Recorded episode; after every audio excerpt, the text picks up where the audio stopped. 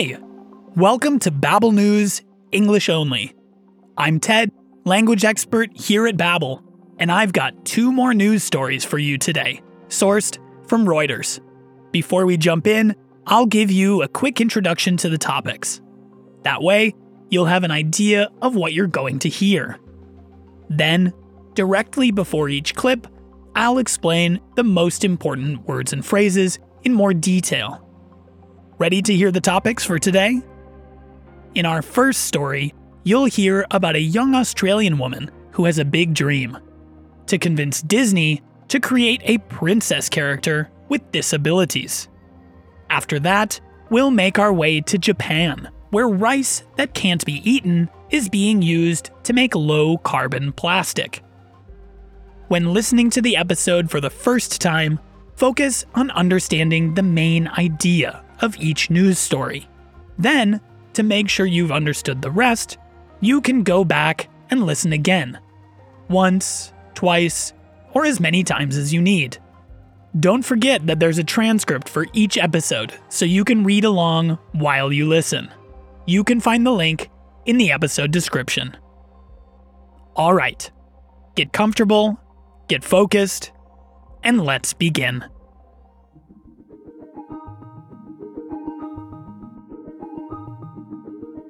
Here are your key words and phrases from the first story. The first one is cerebral palsy, a condition that often makes it difficult for a person to walk or to hold their body in a straight position. Next up is the verb to campaign, or to organize different activities to try to make something happen.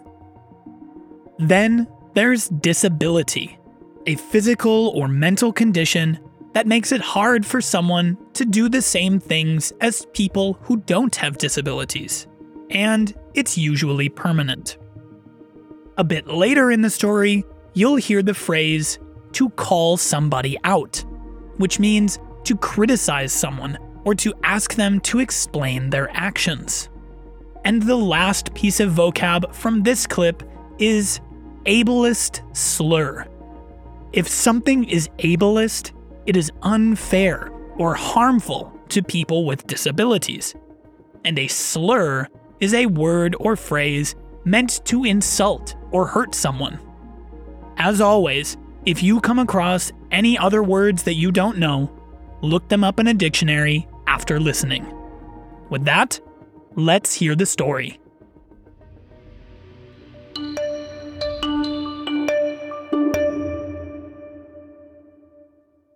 The number 63,957 signatures is wild. It's the closest I will ever feel to a rock star.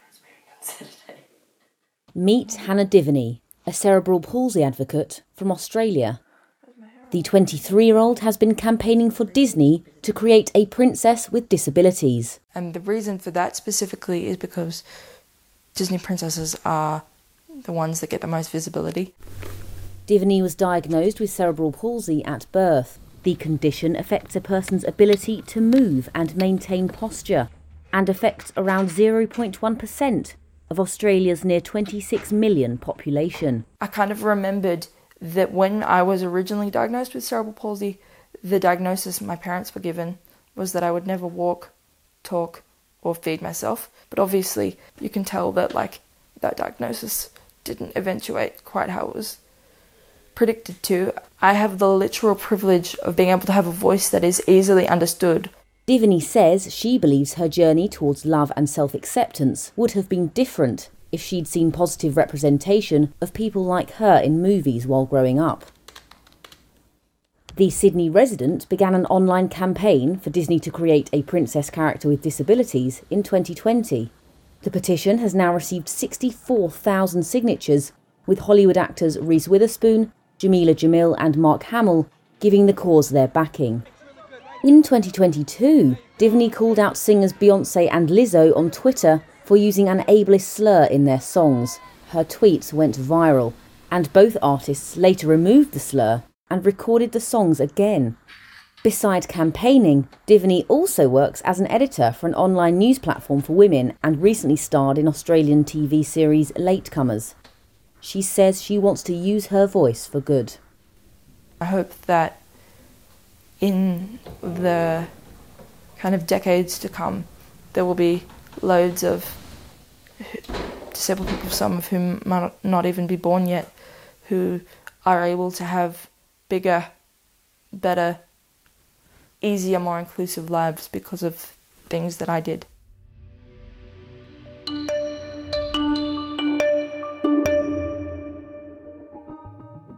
Now, let's go over some of the vocabulary from our next story.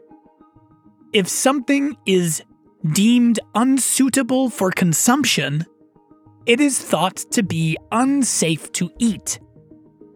After that, there's the adjective steady and it describes something that doesn't change, but continues in the same condition.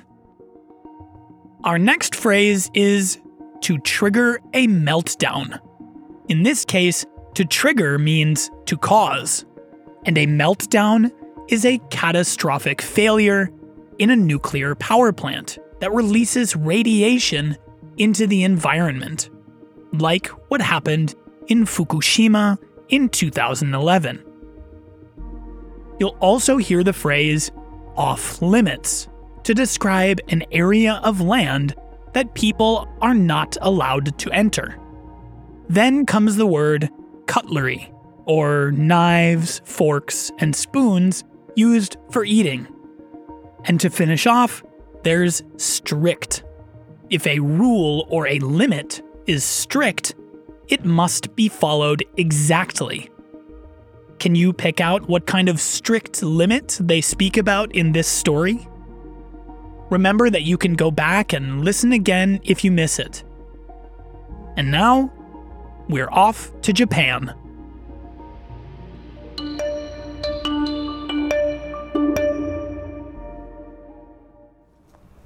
85-year-old farmer Junichi Abe is watching his rice fields return to productivity for the first time since 2011, when the Fukushima disaster covered the area with radiation. The rice grown here has been deemed unsuitable for consumption due to health worries, but now he has a steady buyer again. Not to grow rice for eating, but to turn it into low carbon plastic. I wanted to do my part against plastic waste. Another reason was for the reconstruction of Namie. Abe's town of Namie is still struggling to recover from the 2011 disaster when a tsunami triggered a meltdown at the Fukushima Daiichi nuclear plant. Parts of Namie lie only two and a half miles from the plant, and some 80% of the town's land currently remains off limits. Today, less than 2,000 people live in the town, compared with 21,000 before the disaster. But November 2022 was a turning point. A company based in Tokyo called Biomass Resin opened a factory in Namie. Here, rice is combined with small plastic beads, heated and kneaded before it's extruded into thin rods that are cooled and cut into tiny brown pellets. The pellets, which are either 50% or 70% rice, are then sent to companies which manufacture plastic goods. The raw materials are reborn as low carbon plastic cutlery and takeout containers used by major firms across Japan. They're used in chain restaurants, souvenirs sold at one of Japan's largest airports, and most recently, in shopping bags at a BMW pop up showroom in Tokyo. While the plastic isn't biodegradable, using rice cuts down on petroleum products, and growing more rice in Namie also reduces overall atmospheric CO2. Experts said additional testing has found no rice registering above strict radioactive limits, meaning the plastic is also fine too. For the town of Namie, the revival of industry is vital. Biomass Resin employs 10 people in Namie and hopes to expand. It currently uses only about 55 tonnes of Namie rice. The rest of the 1,700 tonnes needed are mainly from elsewhere in Fukushima. But it will be buying more next year from Abe and his cooperative, grown on these freshly cleared fields.